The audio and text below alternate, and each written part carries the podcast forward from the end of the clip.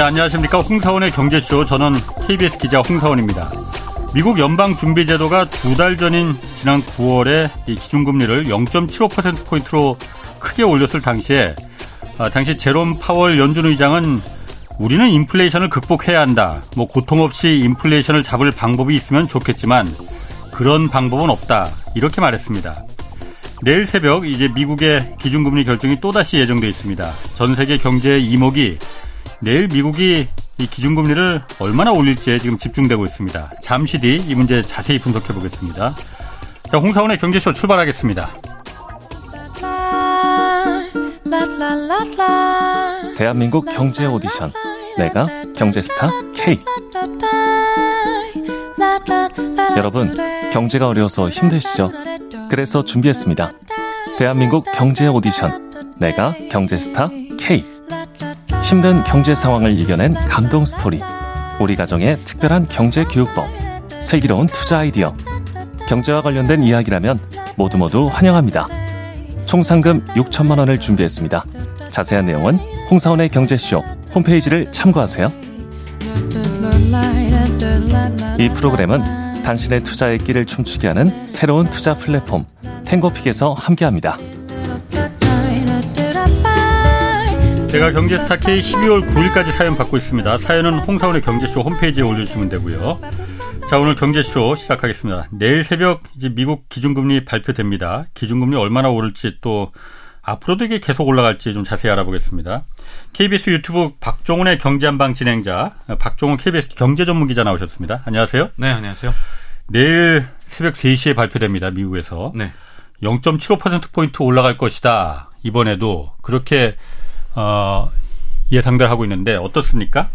네, 지금 뭐 0.75%포인트 올린다는 건 일단 시장의 컨센서스가 만들어졌거든요. 네. 그래서 만약에 그렇게 올리지 않고 다른 인상폭을 결정하게 되면 그 자체가 시장에 큰 영향을 미치기 때문에 제가 보기에는 일단은 시장의 기대대로 움직이지 않을까 이런 생각이 좀 드는데 근데 이번에 사실 핵심 중에 하나는 금리 인상 속도 조절론이 나온 부분, 이 부분이라고 저는 보여지거든요. 그런데 사실은 갑자기 좀 이상하지 않습니까? 원래 파월 의장이 반드시 물가를 잡을 때까지 계속해서 이 끊임없이 금리를 높은 수준으로 유지할 것이고 이렇게 얘기를 했던 게 엊그제 같잖아요. 네. 그런데 지금 갑자기 이 상황을 완전히 바꾸는 듯한 그런 말 바꾸는 현상이 좀 나타난 게 사실은 더 큰 문제라고 보여집니다. 너무 왔다 갔다 해요, 작년부터. 네. 네. 사실은 제가 여기 나왔을 때도 파월 의장을 이번에도 믿을 수 없을 것이다 이렇게 말씀을 드렸었는데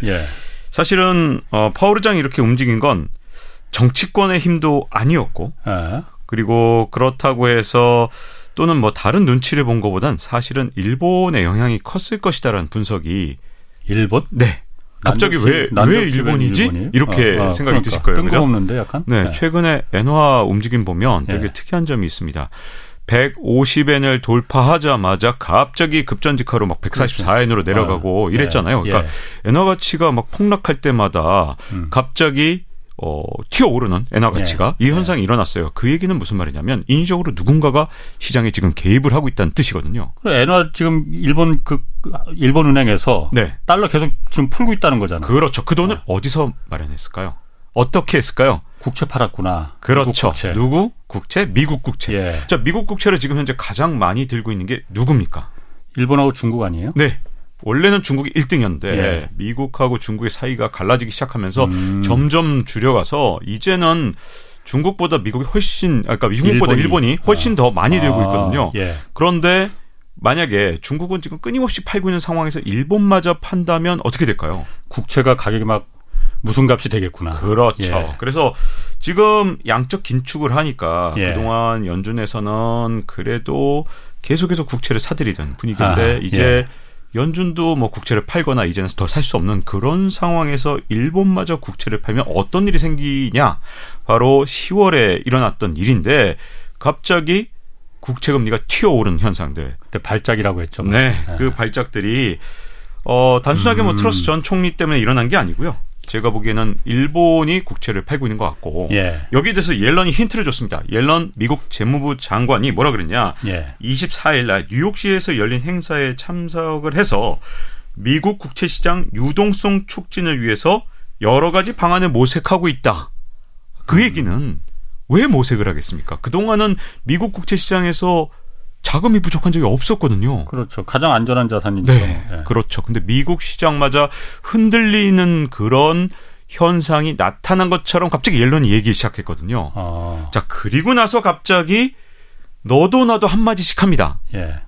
이번 블랙아웃 기간 직전에 FOMC에 참가해서 표를 던져야 될 사람들이 뭔가 이제 피봇이 일어날 것처럼 야 이제 금리 인상 속도를 좀 조절해야 되는 거 아니야? 이런 말들이 나오거든요. 블랙아웃 기간이라는 건 네. 그러니까 더 이상 말하지 마라. 네네. 금리 인상 결정될 때까지 그 기간인 걸 말하는 거죠? 네. 그게 갑자기 나타난 게 이제 일본에 의해서가 아니냐라는 건데요. 국채시장이 흔들리니까 미국 국채시장이 네.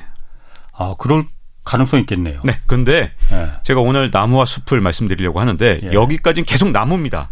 사실은 진짜 큰 숲이 그러니까 이 대한민국뿐만 아니라 전 세계 경제를 흔들 만큼 아주 거대한 돈의 흐름이 지금 30년짜리가 변하고 있거든요.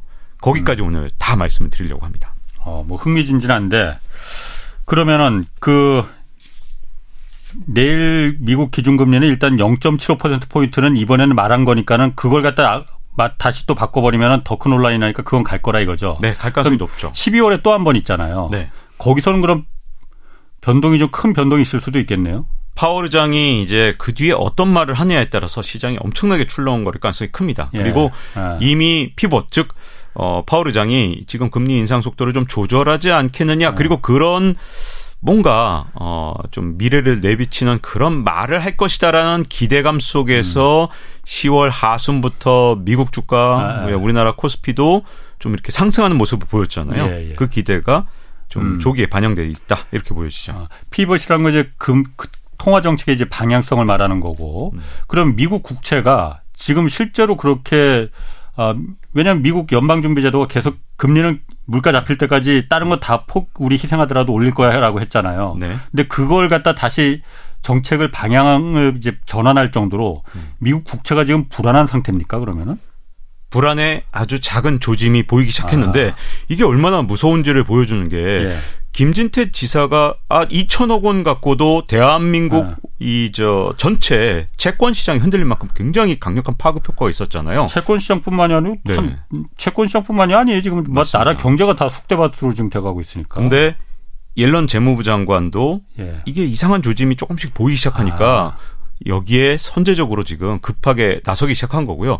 사실은 연준에게도 약간 압력을 가하는 듯한 발언을 조금 하고 있는 게 아니냐. 재무부 장관이. 네. 원래는 독립성이 유지돼야 되지만 지금 마음이 급한 거죠. 올리면 지금 잘못하면 다 죽는다 이렇게. 미국 국채시장이 흔들릴 수 있으니까요. 그래요. 그러면 미국은 그렇다 치고 당장 이번 달 말에 그러면 24일 날 우리나라도 기준금리 지금 인상 예정돼 있잖아요. 네.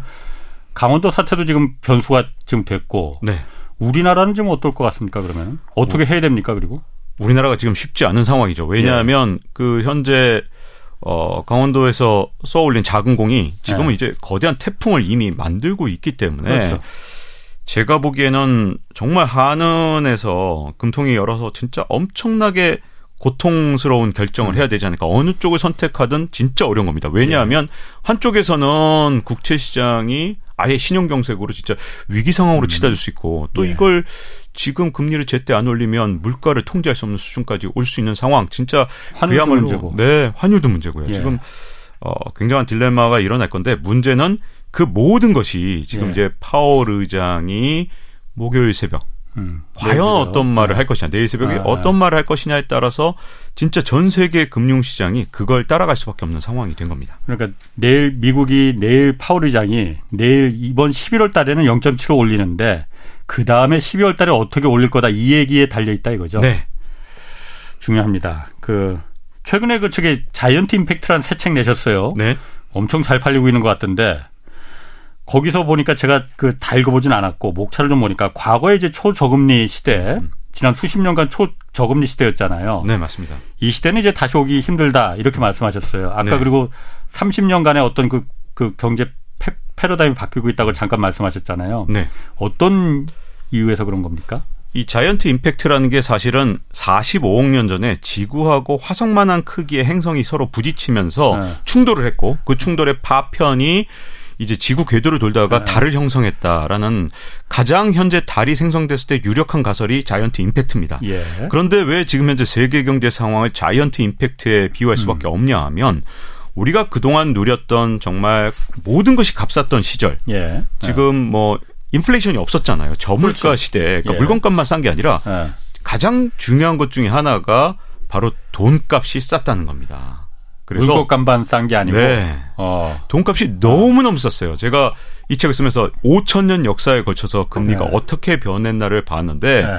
인류 역사에서 가장 금리가 쌌던 때가 최근에 30년 동안 펼쳐진 겁니다. 이 30여 년은 그 돈값 측면에서 진짜 엄청나게 이 모든 것이 싸졌기 때문에 네. 자, 돈값이라는 건 뭐냐. 결국은 자산 가격이 어떻게 움직이느냐를 다 결정하거든요. 네. 뭐냐면 예. 모든 게 다 화폐로 표시가 되니까 돈의 값은 결국은 자산 가격을 흔드는 아주 중요한 요소거든요. 예. 그런데 지금까지는 이게 어떤 일이 있었냐. 한 80년대 초반만 해도 그 당시에 예. 10년 만기 미국 국채 금리가 어느 정도 됐느냐. 15%가 넘었습니다. 헐, 지금 4%도 높다고 하는데. 네, 그러니까 어마어마했죠. 예. 그게 점점 내려와서 어디까지 내려왔었냐 하면 2020년에는 예. 0.5%까지 내려왔던 겁니다. 2020년에? 네. 아. 자, 이 과정에서 한 30여 년에 걸쳐서 예. 금리가 30분의 1토막이 났다는 건 무슨 말이냐. 사실은 자산 가격이 뭐 10배, 30배 뭐 이렇게 올라도 예. 그거에 설명이 되는 거예요. 왜냐하면 그 돈의 값이 떨어졌기 때문에 그 반대에 있는 자산 가격을 끌어올리는 강력한 예. 힘이 되어왔던 거죠. 그런데 예. 문제점은 이제 더 이상 저는 초저금리 시대로 돌아가긴 정말 힘들다. 다만 단기적으로는 예를 들어서 연준이 피봇도 하고 뭐 그런 다음에 지금 현재 이제 뭐 여러 가지 문제들 지금 예. 파월 연준 의장이 이제 미국 국내 정치 상황 앞으로 이제 2024년이 되면 이제 미국 대선도 있고요. 그런데 여기다가 일본까지 갑자기 합세해서 국채를 팔아버리면 예. 중국도 팔게 되면 이제 앞으로 진짜 머리 아프거든요. 도대체 누가 국채를 사주냐 이런 단순한 문제들 이런 것들은 이제 단기적인 문제를 만들지만 예. 그래서 혹시라도 피크를 치고 잠시는 내려갈 수 있을지 모릅니다. 예. 그러나 아주 긴 시각으로 봤을 때 예. 그렇게 돈값이 정말 헐값이 돼서 얼마든지 돈을 구할 수 있던 물론 그동안도 은행 문턱이 높았다고 생각하시겠지만 인류 역사에선 정말 보기 드문 이렇게 돈값이 쌌던 시대는 저는 끝나간다고 보고요. 그 원인을 저는 세 가지로 보는데 네. 첫 번째는 인플레이션이 쉽게 죽지 않을 거라는 부분이고요. 지금의 인플레가. 네, 그게 또 굉장히 심각한 문제가 될 거고 네. 두 번째는 앞으로 이제 진짜 중요한 게 네. 돈의 수요와 공급. 사실 돈값은 뭘로 결정하겠습니까? 이것도 시장 원리이기 때문에 수요와 공급이 네. 중요하겠죠. 예. 그런데 돈의 공급 측면에서 예. 문제가 생겼다는 게 앞으로 두 번째 문제고요. 많이 찍어내지 못할 거라 이거죠. 아, 또 다른 문제입니다. 이게 좀 더 자세히 하나하나 들어가고요. 세 번째는 지금 현재 패권 전쟁 그리고 일종의 제국의 분열이 갖고 오게 되는 제국의 분열. 이 인류 역사에서 제국의 분열이나 아니면 제국이 패권을 잃어가는 것은 매번 금리가 폭등하는 원인이 됐거든요. 이 세 가지 아주 거대한 시각에서 봤을 때 지금 금리는 진짜 엄청나게 큰 진짜 충격, 거대한 충격. 이 자이언트 임팩트 상황에 처해 있다고 할 수 있죠. 아, 그 세 가지 중에서 저는 개인적으로 네. 마지막에 그 제국의 분열이 있을 때 금리가 폭등했다고 했잖아요. 네네. 그게 제일 흥미롭게 일단 들리네요. 그건 좀 네. 나중에 듣는데 네. 먼저 그거부터 좀 내가 궁금해. 그 제국의 분열 시에 금리가 폭등했다면 지금 이 금리가 이렇게 전 세계적으로 다 뛰어오르는 게 뭐 제국하면 지금 누구나 다 알다시피 미국이라면 미국을 말하는 거잖아요. 네. 미국이 지금 그러면은 분열되고 있다는 걸 의미하는 거예요? 그러니까 패권이 예전에 이제 지금까지 우리가 팍스 아메리카나 시대를 살고 있었잖아요. 예. 미국이 질서를 모든 것을 좌우하던 그렇죠. 그런 시대였습니다. 정치와 경제, 사회 모든 질서를 다 좌우했죠. 그렇죠. 그 시대가 됐지. 네. 그런데 이제 어떤 문제가 생기냐면 제국이 이제 일종의 과거 인류 역사를 하다 보니까 제가 할 수 없이 이제 제국이라는 표현을 썼는데 이제 이런 역사를 한번 봐야 되는데요. 지금 잘 보면 증권사 다니시는 분들은 저금리가 영원히 계속될 것처럼 얘기하고 또 그리고 지금 일시적으로 튀어올랐잖아. 이거 좀 있으면 다시 또 내려갈 거야. 이렇게 단순하게 보시는 경우가 되게 많아요. 왜냐하면 보통 이분들이 설명하는 방식이 원래 실질 금리는 항상 경제 성장률을 따라간다. 근데 앞으로 경제 성장 못하거든 전 세계적으로. 예, 그러니까 실질금리는 계속 낮아질 거야라고 했고 사실 2020년 21년에 0.5%까지 가니까 10년 만기 국채금리가 이제 곧 마이너스 간다. 미국 금리도. 더 내려갈 거야. 이 바닥을 뚫고 내려가. 이런 논리를 피셨고요. 그 이유가 오직 그거 하나만 본 거예요. 성장률이 낮아지니까. 그런데 그게 이제 지금도 사실 적용되고 있거든요. 경기 침체만 와봐라. 장기 국채 금리 내려간다니까. 그렇지, 예. 뭐냐면 이제 다 장기 국채 살 거니까. 근데 그렇게 기대하는 사람도 많아요. 서두에서도 말씀드렸지만 이게 수급이 무너지는 거 진짜 중요하고요. 근데 먼저 5천년 역사 제국의 분야부터 물어보셨으니까 순서대로 지금 물어보신 대로 가고 가장 있습니다. 혹해서 제가 그게 가장 혹해졌다면 자 그러면 도대체 이 5천년 역사를 갑자기 꺼내면서 제국의 분야를 얘기를 하냐면. 사실 금리라는 게 물론 뭐 실질금리가 진짜로 저도 뭐 그건 뭐 경제학의 아주 기본적인 거니까 경제 성장률이 낮아지면 실질금리가 낮아지는 건 맞아요. 근데 금리를 구성하는 건 정말 많습니다. 실질금리에다가 기대 인플레이션을 더해야 되지만 또 하나 중요한 건 리스크 프리미엄, 즉 위험을 당연히 반영을 해야 되거든요. 자 그런데 하나의 제국이 완성돼 가면 그야말로 효율성도 높아지고요. 그에 의해서 금융시장 효율성이 높아집니다. 그리고 또 하나는 돈을 떼일 염려가 없지. 정치적인 이유는 없거든요. 안정돼 있으니까. 네, 그래서 예를 들어서 제가 대표적인 제국 하면 역시 로마 제국을 들어야 되잖아요. 로마 제국의 기틀이 제대로 확립되기 전에 로마 도시 로마는 금리가 연리 한 8%라는 그런 기록이 있어요. 근데 로마 제국 전성기로 넘어간 한 1세기 정도가 되면 금리가 연리 4%까지 내려갑니다. 그런데 로마 제국 붕괴가 점점 생기기 시작하면서 균열이 일어났잖아요. 제국의 분열, 균열 이런 것들이 나타났을 때 연리 15%가 됩니다. 자, 왜 그러냐? 자본시장의 효율성이 그때 로마 제국 시절에도 당연히 제국이 붕괴되기 시작하면 이 시스템 자체가 효율성이 떨어질 수밖에 없고요. 또 하나 문제점은 이 평화를 유지하던 팍스 로마나, 로마에 의한 평화. 이 자체가 무너지면 제가 이제 예를 들어서 홍사훈 선배께 돈을 빌려드렸는데 홍 선배도 저한테 갖고 싶지만 갑자기 어디선가 전쟁이 났어요. 아, 이거 내가 못 갚겠네 하는 리스크가 당연히 커지겠죠. 또는 뭐 예를 들어서 제가 홍 선배한테 돈을 빌려드렸더니 갑자기 적성 국가가 됐어요. 저하고 이제 척진 그럴 가능성 나 떼먹을래 이렇게 될 수 있잖아요.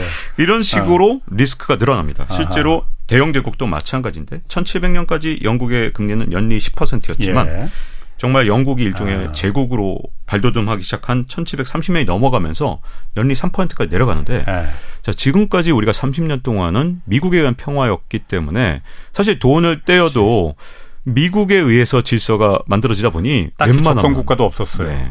예를 들어 베네수엘라처럼 뭔가 문제를 일으키면 미국에 의해서 정말 얼마나 철저하게 경제가 파괴되는지를 봤잖아요. 그러니까 돈을 떼먹는다?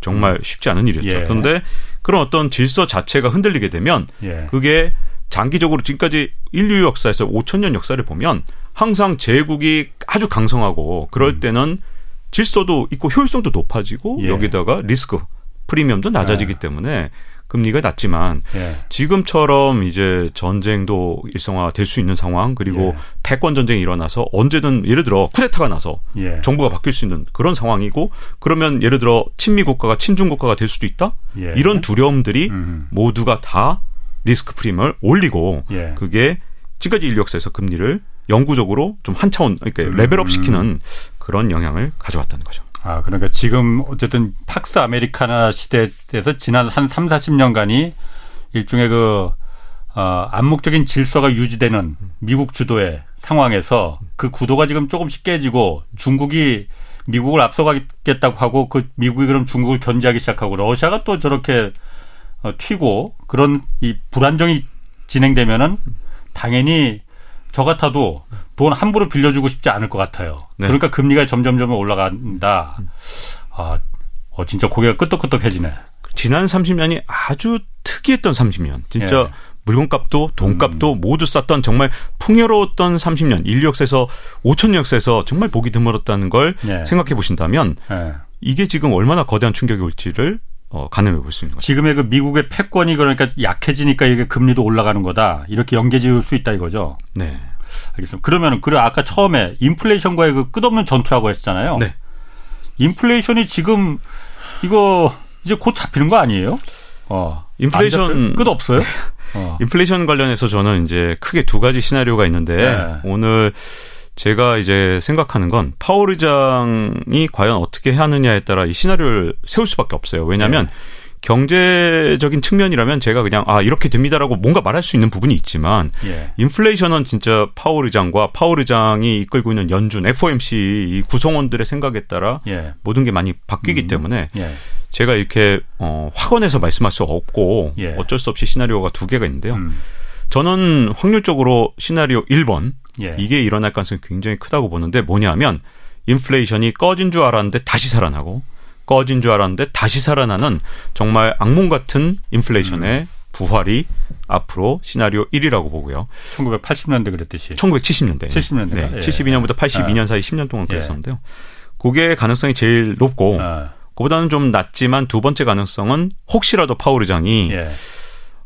정말 진짜 제대로 결심을 하고 물가를 잡을 때까지는 금리를 낮추지 않는 결단을 내리는 겁니다. 현재로선 확률이 굉장히 전보다 더 낮았어요. 왜냐하면 벌써 피벗 얘기가 나온다는 건 지금 벌써 파월 의장이 자기 약속을 또 깰 거라는 거거든요. 정치적인 압력도 있고. 네. 더군다나 지금 미국 금융시장이 지금 국채시장, 지금 채권시장 다 지금 그렇게 상황이 좋지 않기 때문에 예.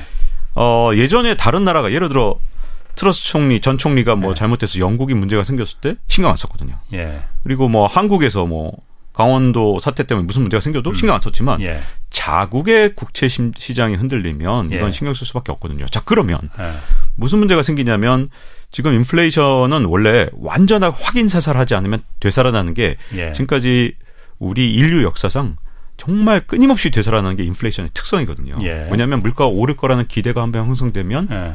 이 기대 자체를 완전히 뿌리 뽑지 않으면 살아납니다. 그런데 예. 문제점은 그렇게 되면 지금 당장은 뭐 혹시라도 이제 피벗을 한다든가 뭐 그러면 그게 와 그럼 환호를 하겠죠 시장은. 야 그러면 이제 금리 좀 낮아지겠구나. 와 신난다 하겠지만 그게 이제 중기 장기로 넘어가면서는 어떤 문제가 생기느냐.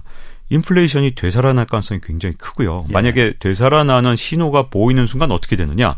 자 이미 금리가 굉장히 레벨업 된 상태잖아요. 기준금리가. 예. 그런 상태에서 문제는 더 끌어올려야 되는 상황이 옵니다. 예. 그러니까 차라리 처음에 그냥 초반에 잡아버리면 예를 들어서 한 5%, 5.5%로 잡을 수 있었던 물가를 예.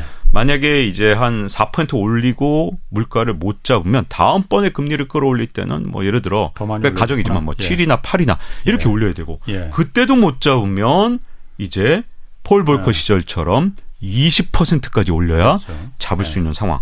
그때도 1970년대에도 무슨 문제가 있었냐면 그때 연준 의장이었던 아서 번즈 전 연준 의장이 예. 정말 바보거나 완전히 무능하거나 이게 아니고 사실은 물가가 튀어오를 때마다 금리를 올렸는데 근데 문제는 재선. 대통령 재선한다니까 야 그거 내가 밑보이면 어떡하지? 돈 풀어서 예. 그런 거거든요. 예. 그러니까 이게 대통령 선거가 하필이면 또 24년이 있기 때문에 예. 지금으로서 만약에 이런 식으로 완벽하게 물가를 잡지 못한다면 예. 오히려 기준금리조차도 잠깐의 행복과 나중에 더 큰 불행, 즉 조삼모사 같은 현상이 일어날 수 있기 때문에 예. 제가 보기에는 인플레이션을 진짜 완벽하게 잡지 못한다 그러면 오히려 더 큰 문제다라고 예. 보는 거죠. 그러면 제가 아까 처음 미국 국채가 지금 흔들린다 그 얘기할 때부터 계속 머리에 궁금한 게 의문점이 남았었던 게 지금 미국 국채가 흔들리는 걸 놔두면 안 되니까는 금리 인상을 갖다 이쯤에서 속도를 조절해야 된다. 이 얘기가 지금 정치권에서도 나오고 연방준비제도에서도 생각을 한다는 거잖아요. 네, 맞습니다. 방향을 결정한다는 거잖아요. 미국 국채가 만약 예를 들어서 일본도 내다 팔고 중국도 내다 팔고 다 해서 그냥 정말 무슨 값이 헐값이 돼버린다 하면은 무슨 문제가 생기는 겁니까? 아, 일단 그거보다 더 중요한 게 하나 들어가야 되죠. 지금까지 미국 국채가 매수 주체가 사라진 걸 본 적이 있으십니까? 30년 동안 30년 동안 네. 우리한테 믿음이 생겼잖아요. 네. 야, 다른 건 몰라도 미국 국채는 가장 안전해. 그렇죠. 그리고 조금만 경제가 안 좋아지면 경기 침체가 오면 제일 먼저 누구나 다 미국 국채를 사. 그렇죠. 그러니까 미국 국채가 무너질 거라는 거 생각해 본 적 있으세요? 없잖아요. 미국이 무너질 리는 네. 없으니까. 여기에서 또 거대한 충격이 또 하나 있는 거거든요. 예. 사실은 결국 돈이라는 것도 수요와 공급이 진짜 중요한 거 아닙니까? 예. 지금까지 미국 국채가 안전자산이었던 이유는 얼마든지 돈의 공급이 나타나서 미국 국채를 사줬기 때문이잖아요. 자, 이 상황이 왜 일어났느냐? 예. 제가 아까 증권사 다니신 분들은 이 부분을 절대로 설명하지 않았고 네. 관심도 없었어요. 왜냐하면 네. 이거는 나중에 물가 오르면 금리가 튀어오를 수도 있는 그런 문제이기 때문에 네. 요건 설명 안 하고 항상 경제 성장률이 떨어져요. 네. 그러니까 저물가 되면 그렇게 되면 앞으로 금리는 계속 낮아질 네. 겁니다. 이렇게 네. 설명하는 어떤 방식이 있었죠. 네. 패턴. 근데 결국은 돈의 값, 이 결국은 돈의 공급이 중요한데 지금 보시면 지금까지 돈의 공급이 전혀 문제가 없었던 이유는 세계적인 과잉 저축, 글로벌 세이빙 글럿이라는 게 지금까지 40년 가까이 계속해서 엄청난 과잉 저축이 있었고 그게 돈의 풍부한 공급을 만들어줬기 때문에 언제든 돈이 남아돈 거예요, 거꾸로. 그래서 이걸 갖고 뭘 사냐 고민하게 만들었고 예. 그러니까 투자할 거 없으면 국채 사야지. 예. 경기 침체가 오면 국채 사야지. 이게 계속되다 보니까 예. 경기 침체가 오면 금리는 낮아져. 이런 게 계속됐던 건데요. 아. 자, 세이빙 글럿. 자, 과잉 저축이 어디서 시작되느냐. 이 40년 중에서 초반 20년은 저는 선진국의 베이비붐 세대가 과잉 저축을 해서 엄청난 돈의 예. 공급이 있었다고 보고 있습니다. 예. 왜냐하면 이제 미국이나 이런 나라에서 1950년대생, 60년대생들이 진짜 돈이 많아요. 왜 돈이 많냐. 그 시절에는 성장이 굉장히 잘 됐거든요. 그렇죠. 그리고 네. 중산층이 잘 살았어요. 특히 미국의 예. 빈부격차가 크지 않았기 네. 때문에. 네. 그래서 젊었을 때 돈을 벌 기회가 굉장히 많았죠. 예. 그리고 1950년대, 60년대 뭘 사놓으면 다 지금 폭등했어요. 100배, 200배 오른 게 한두 개가 아니에요. 예. 그래서 저도 이제 미국에서 한 1년 살 때 보니까 고급 스포츠카, 오픈카 그러면 전부 다 백발이신 분들이 미국에서는 운전하시잖아요. 예. 그래서 이런 고급 스포츠카는 거의 다 이제 미국 같은 경우 60, 80 세대가 타고 다닌다 이런 얘기가 있을 정도로 예. 정말 60, 80 세대가 자산이 많은데 어느 정도 많냐? 65세 이상 미국인들이 전체 미국 자산의 80%가 넘게 갖고 있습니다. 어마어마하거든요. 80% 이상. 네, 네, 어마어마하죠. 이게 왜 그러냐. 네. 그만큼 풍요로운 시대에 자산 축적도 많이 했고 예. 그 과정에서 자산 가격도 폭등을 해서 예. 미국의 자산을 갖고 있는 사람들이 이분들이에요. 근데 예. 이분들도 은퇴했잖아요. 예. 그래서 한 초반 20년 동안에는 과잉 저축의 주체였지만 2000년이 넘어가면서는 예. 이분들은 이제 점점 이제 젊었을 때 벌어둔 돈을 쓰기 시작했습니다. 예. 그래서 미국의 저축률은 계속 낮아져 왔죠. 예. 그럼 2000년대부터는 누가 그러면 과잉 저축을 했을까요?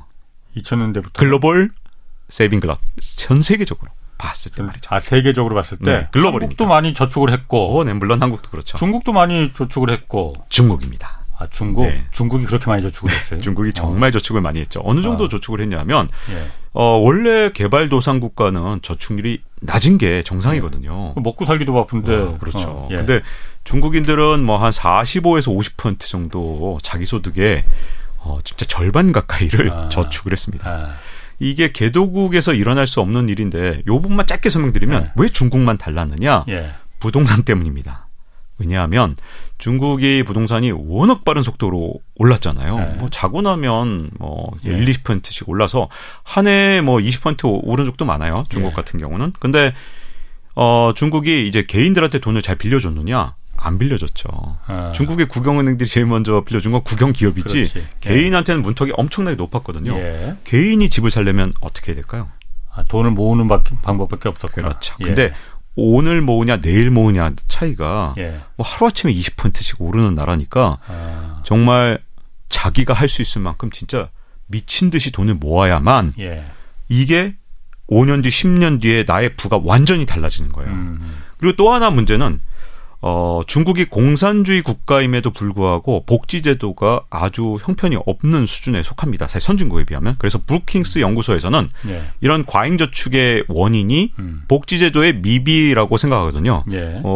저는 사실 부동산이 더 먼저라고 생각하는데 브루킹스 연구소 그럼 미국의 최고의 싱크탱크 중에 하나니까 그쪽도 인정해 주겠습니다. 예. 어쨌든 그래서 예. 그 두 가지 원인이 이제 엄청난 저축을 하게 만들어서 예. 자기 소득의 절반 가까이를 저축을 하다 보니까 자 이렇게 저축이 엄청나게 이루어지면 요것까지는 설명이 어려우니까 빨리 넘어가겠습니다. 저축이 이렇게 많고 투자에 대비 저축이 많으면 경상수지가 흑자가 나옵니다. 요거까지 설명하는 건 너무 어려우니까 일단 그건 빨리 가면. 그러니까 중국이 그동안 어마어마한 경상수지 흑자를 쌓으면서 이 달러를 모은 거죠. 예. 그 이 달러를 갖고 뭐 했냐? 국채 샀지. 네. 미국 국채 다 샀어요. 미국 국채 다 샀죠. 예. 그리고 뭐 유럽도 사고. 예. 그러니까 이게 바로 글로벌 세이빙 글럿. 이게 2000년부터 2020년까지는 미국이 그러니까 중앙은행이 암만 돈을 찍어내도 세계 어디선가는 그 과잉 저축으로 네. 미국의 국채를 충분히 살 수요가 충분한 탄탄하다. 네, 맞습니다. 그걸 믿었기 때문에 믿고 막 찍었다 이거죠. 네. 그래서 돈을 막 공급했다. 네. 그래서 오늘날의 이 상황이 됐다. 네. 자, 근데 이 굉장히 중요한 이 예. 과잉 저축이 예. 앞으로 유지될 수 있느냐? 예. 어렵습니다. 왜냐하면 이제 아무리 중국이 저축을 많이 해도 이제 예. 추가적으로 하는 수 있는 부분이 없거든요. 추가적으로 더 늘어난 부분이 없고 여기도 고령화가 시작됐기 때문에 예. 앞으로 저축률은 떨어질 겁니다. 고령화가 예. 시작된 나라에서 저축률이 올라가는 경우는 굉장히 어려운 상황이죠. 예. 그래서 지금 잠깐 코로나19 때문에 사람들이 불안해지니까 중국 사람들이 약간 저축률이 다시 올라가긴 했는데 예. 원래 이 문제점은 언제부터 생겼냐? 2010년부터 저축률이 떨어지기 시작했어요. 예. 그러다가 반짝 19년, 20년에 살짝 올라갔는데 예. 저는 장기적으로 계속 떨어질 거라고 보고 이미 국제기구에서 이제 중국이 천문학적인 경상수지 흑자를 보던 시대는 끝났다. 2020년대 예. 언젠가는 적자로 돌아선다. 예. 이미 다 연구 보고서가 나와 있습니다. 자, 그러면 이제 더 이상 저축을 과잉으로 해줄 주체가 이제 선진국의 베이비붐 세대는 이제 은퇴해서 돈을 써야 되는 상황이니까 없죠. 예. 중국 없죠. 예. 그다음에 그나마 좀 해줬던 게 동구권이었는데 동구권도 없죠. 그러니까 잠깐 동구권 중국이랑 같이 해줬어요. 예. 동아시아 없죠 이제. 예. 동아시아 다 고령화돼서. 그런 상황이다 보니까 자 2008년이나 아니면 이미 증상이 나타났는데 네. 2020년에 기준금리를 내렸어요. 기준금리는 네. 사실은 초단기 금리입니다. 오버나잇 하루짜리. 근데 네. 기준금리를 아무리 내려도 예전만큼 장기금리가 안 내려갔죠. 그래서 뭘 한 겁니까? 양적 완화를 한 거죠. 자 매수 주체가 없으니까 국채를 사줄 뚜렷한 중국이든 아니 베이비붐 세대든 뭐 남는 돈이 옛날엔 있었는데 네. 이게 점점 줄어들다 보니 연방준비제도가 그냥 다 잡았다 이거죠. 그렇죠. 대신. 2008년보다 2020년에 훨씬 더 큰 금액으로 국채를 다 사들인 게 양적 완화. 그래갖고 자 지금까지 그러면 주체가 바뀌어간 거죠. 아. 이제는 과잉저축을 해주는 데가 없으니까 그 과잉저축 역할을 누가 해줬냐? 연준이 해준 거죠. 그랬더니 부작용이 뭐가 났습니까? 인플레이션이 일어난 거죠. 아 지금 정리를 해보면 재밌네. 네. 그 정리를 해보면은 네. 처음 들어보셨을 거예요. 왜냐하면 예. 제가 처음 얘기하는 거니까요. 지금 한 3, 40년 동안은 미국에 암만 그 돈을 찍어도 그게 다 중국에서 사주고 과잉 저축으로 네. 돈이 충분히 그 노동을 통한 그 소득이 있었으니까 네. 중국이 사주고 일본이 사주고 동구권이 사주고 한국이 사주고 해줬는데 저축이 이제 그 줄어들고 성장이 어느 정도 경제가 안정되다 보니까는 성장률이 정체되고 그러면은 미국 국채를 사줄 만한 여력이 안 생기니까 네. 미국이 돈을 계속 필요하고 그러니까 국채가 팔지는 않고 그럼 대신 미국이 찍어서 미국이 사주는 네. 국채를 이게 마지막 단계까지 간 거죠. 아. 그걸 경제 상황에서 뭐라 그러냐면 엔드게임. 예. 어벤져스 엔드게임의 그 영화 제목에도 엔드게임이 있었잖아요. 예, 예. 이 엔드게임이 뭐냐 하면 정확하게는 이게 사실은 오욕 논란도 있었는데 진짜 예. 제대로 번역을 하면 사실 체스 게임을 생각하셔야 되는데 예. 체스를 줄 때 서로 상대편 장기말을 다 잡아서 이 줄 수가 별로 없는 상황. 예. 그야말로 남은 수단이 별로 없을 때 이걸 엔드게임 상황이라고 하거든요. 예. 체스 용어로. 근데 지금 현재 상황이 마지막까지 몰린 겁니다. 이제는 더 이상 국채를 사줄 뚜렷한 주체가 없다 보니까 그래서 이제 엔드게임 상태에서 이제 연준이 사주던 게 마지막 힘이었는데 연준이 이제는 물가가 너무 치솟아 오르니까 네. 양적 긴축을 하면서 거꾸로 팔아버리고 있지 네. 미국 국채를. 그러니까 이제 누가 뚜렷하게 지금 국채를 계속 사줄 수 있느냐 네. 이런 문제가 생기면서 자꾸만 텐트럼 발작이 일어나는 거죠. 근데 이제 올라갔네요. 네, 발작이 네. 먼저 영국하고 한국에서 일어났고 네. 그다음에 중심지인 미국까지 일어나니까 아 이거 금리 계속 올리다가 이거 미국도 흔들리면 어떡하지 단계가 여기까지 온 겁니다. 지금 상황이. 근데 문제점은 이게 단기적인 상황으로 저는 끝난다고 보는 게 아니라 예. 지난 30년 동안에 이 돈값이 정말 헐값이 돼서 누구나 다 이렇게 쉽게 옛날에 가게가 돈을 빌려서 막 부동산 사던 거 우리 인류 역사에서 쉽게 5,000년 역사에서 보기 힘든 상황이었거든요. 아. 이 특수한 상황에 어떤 그 근본적인 진짜 변화가 일어나는 진짜 큰 충격이 아. 지금 시작되고 있는 거죠. 아, 그러니까 미국이 여태까지 외국에 그 국채를 팔던 걸 이제 내가 발행해서 내가 돈 풀어서 내가 사는 그 말이 좀 이상하긴 한데 어쨌든 네. 그 상황이 됐는데 그것까지도 네. 지금 막 엔드게임에 몰렸다 이거죠. 네. 그럼 또 한 가지 그 이상합니다.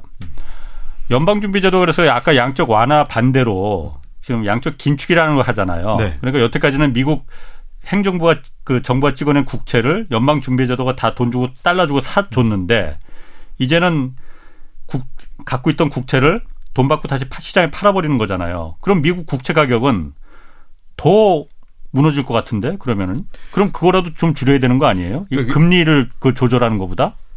그렇죠. 그래서 지금 이제 굉장히 어려운 상황인 거죠. 예. 지금 물가를 잡으려면 예.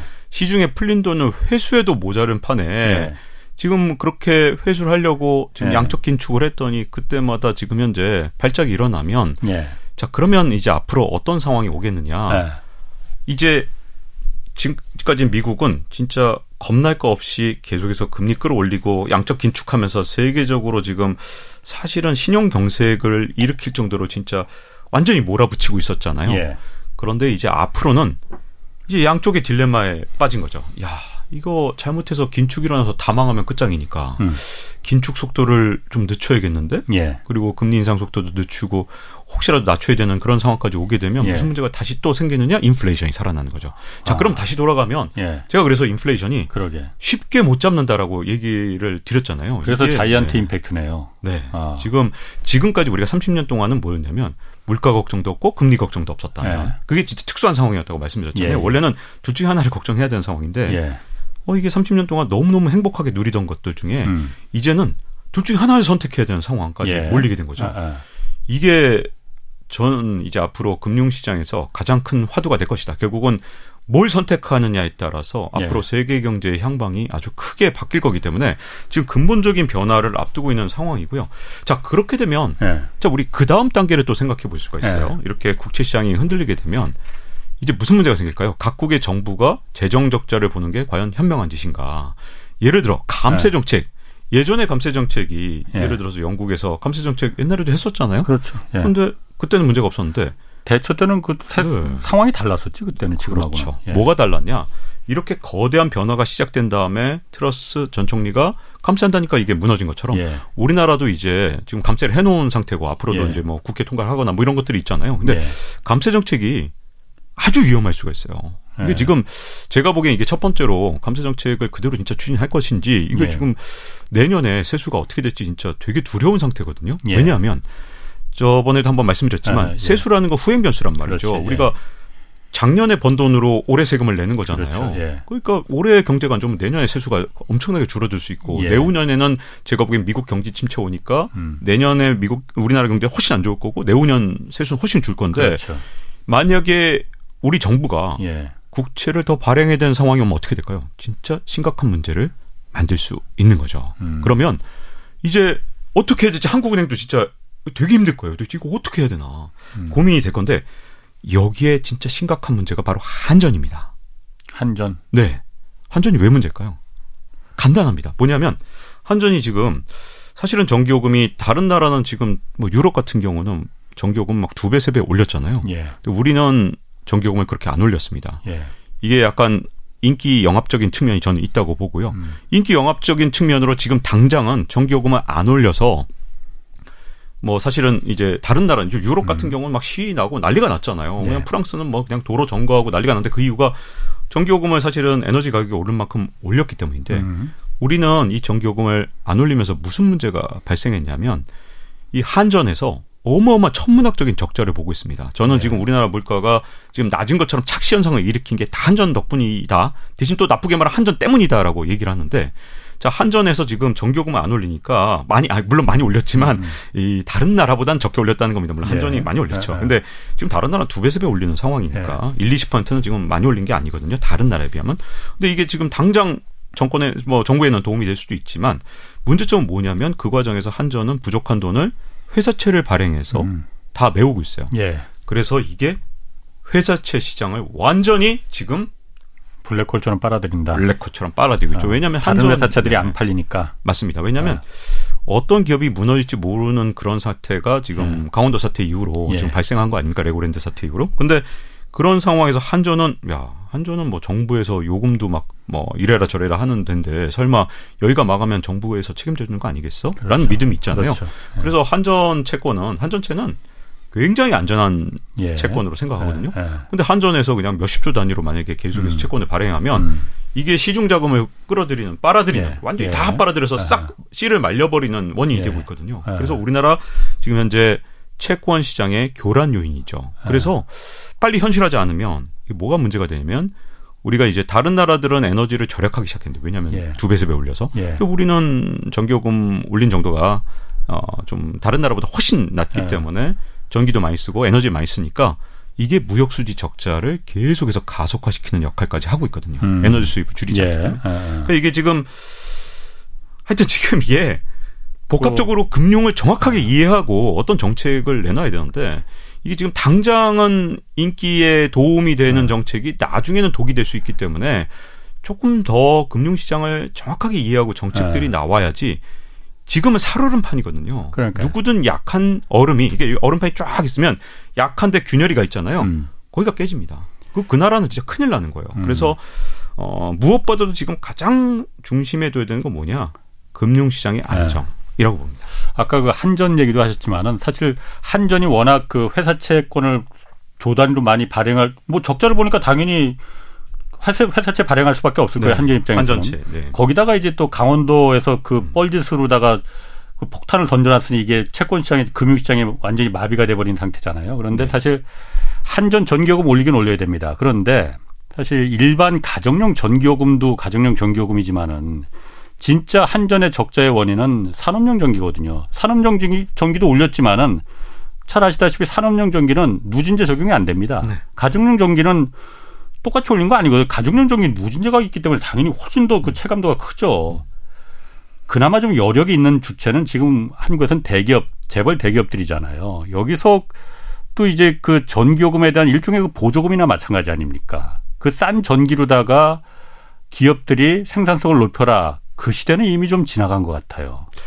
전기요금이 하도 싸서 우리나라 선진국 아닙니까? 선진국에다가 데이터 센터를 전기요금이 싸서 짓는 경우는 우리나라밖에 없거든요. 그러니까 글로벌 기업들이 전기 먹는 하마인 데이터 센터를 한국에 짓는다. 그러니까요. 그 자체가 지금 얼마나 있잖아요. 왜곡된지를 보여주는 거죠. 그만큼 전기가 싸니까 그 아이디어가 나오는 거예요. 특히 기업용 전기요금이 지금 특히 우리나라가 싸죠. 자, 그러면은 그 지금 어쨌든 지금 얘기 들어보니까 자이언트 임팩트가 왜 자이언트 임팩트지? 제가 그렇게 생각했는데 지금 들어보니까 진짜 임팩트가 큰 임팩트가 맞긴 맞네요. 네. 그러면은 자 우리가 문제잖아요. 지금 그 금리 인상기 때 지금 그 국제기구에서도 한국, 중국, 일본 또 영국 이런 선진국들이 위험하다고 한단 말이에요.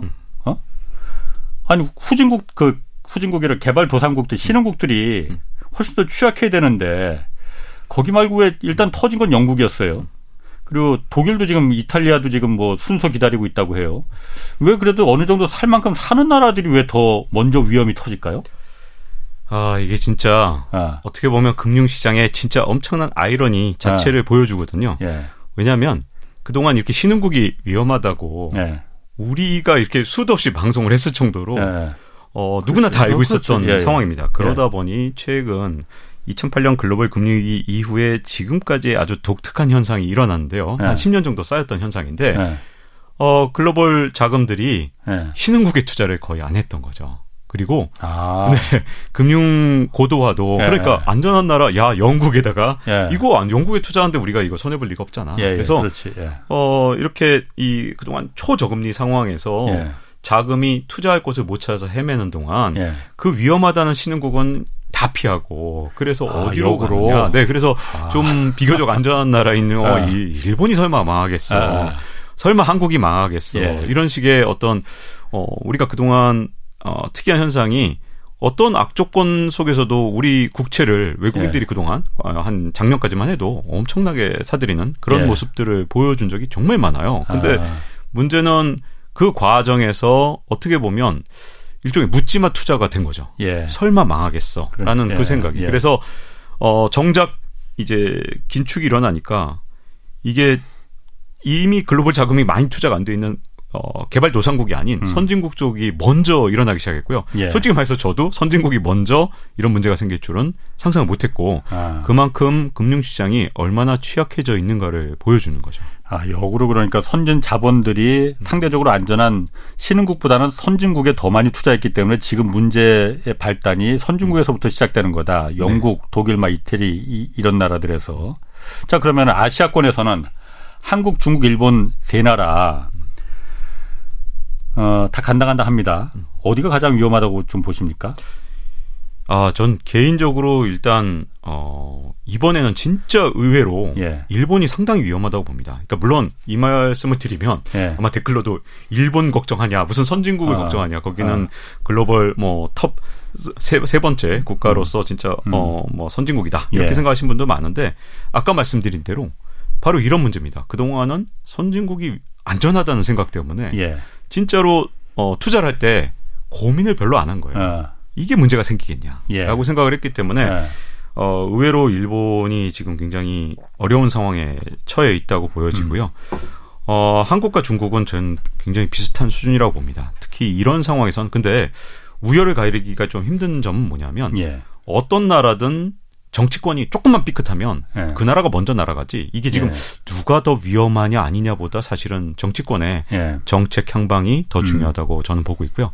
일본에 대해서 이제 조금 더 말씀드리면 일본처럼 진짜 한때 세계 글로벌 1위 국가를 꿈꿨던 경제적으로는 예. 예.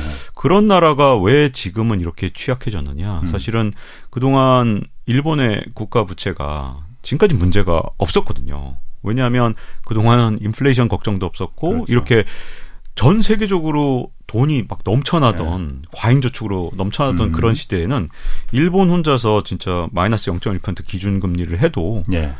그래도 큰 문제가 없었던 거죠. 그런 상황에서 일본은 정말 어마어마한 국가 부채를 쌓아놨고 그러다 네. 보니까 전체 예산의 한 4분의 1 가까이를 이 원리금을 갚는 데 지금 현재 쓰는 상황이 됐단 말이죠. 이런 상황에서 금리가 조금만 튀어 오른다.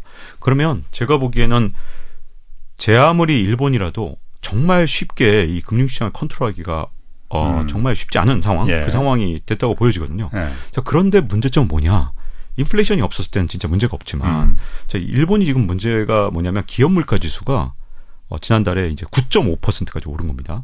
8월달까지 주라는 건 뭘 말하는 겁니까? 그러니까 이게 일종의 생산자 물가 지수랑 비슷한 게 기업들이 예. 거래하는 예. 이제 일본식의 이제 용어인데, 근데 이제 문제는 일본의 소비자 물가 지수는 지금 3% 오른 걸로 돼 있지만 예. 이게 기업 물가 지수가 9.5%로 폭등을 한 걸 반영하겠지. 네, 지금 아직까지는 반영 못 하고 있죠. 예. 왜냐하면 일본에선 이 소비자 가격을 올리는 기업은 진짜 나쁜 기업, 저거 나쁜 놈이다 이렇게 보거든요. 왜냐하면 웬만한 건 한 40년을 못 올렸어요. 예. 예를 들자면 일본의 국민 과자라고 불리는 오마이본 같은 경우 40년 동안 가격이 10엔이었습니다. 10엔. 우리 돈으로 100원이 안 되는 가격. 예. 근데 요번에 12엔을 올렸어요. 못 견디고 올리는 기업들이 이렇게 하나씩 두씩 늘어나기 시작하는데 예. 지금은 눈치 보고 있지만 아니 소비자 물가 지수가 계속 오른다 그러면 결국은 이렇게 나중에 생산자 물가 지수가 계속 오르면 예. 소비자 물가가 오를 수밖에 없는 그렇죠. 거고 그때 무슨 문제가 생기느냐. 일본 정부가 할 수 있는 수단이 거의 없다는 거죠. 일본 은행도 할 수 있는 수단이 없다. 왜냐하면 이게 금리를 올리거나 양적 긴축을 예. 해야 되는데 예. 금리를 올리거나 아니면 양적 긴축하는 게 지금 일본으로서는 거의 불가능한 수준이거든요. 그러니까 이걸 이제 해외 투기 자금이 너무 잘하니까 자꾸만 가서 엔화를 때리는 겁니다. 야, 얘는 이거 할 수 있는 방법이 없어. 때려, 또 때려. 그래서 엔화 가치가 우리나라 원화 가치보다 더 빨리 떨어질 줄은 상상도 못했잖아요. 그런데 예. 이런 특이한 현상이 그동안에 이제 선진국은 안전해 라는 예. 생각이 만들어낸 특별한 아주 특별한 상황의 왜곡이라고 보여지죠. 그럼 지금은 일본이 사실 인플레이션이 하여튼 다른 나라에 비해서 유난히 없잖아요. 네. 그거는 지금 막 쌓이고 있다가 지금 용수철처럼 이게 튀어오르기 직전인 상황인 거예요, 그러면은? 그렇죠. 그 일본에서 지금 그 소비자 물가 지수가 조금씩 올라가는 모습을 보여지면서 일본도 점점 더 버틸 수 없는 상황까지 가고 있다고 보여집니다. 알겠습니다. 오늘 정말 흥미진진한 얘기 잘 들었습니다. 박종훈 KBS 기자였습니다. 고맙습니다. 네, 감사합니다. 내일은 최배근 교수와 함께 연준의 금리 인상 발표 후폭풍 자세히 살펴보겠습니다. 지금까지 홍사원의 경제쇼였습니다.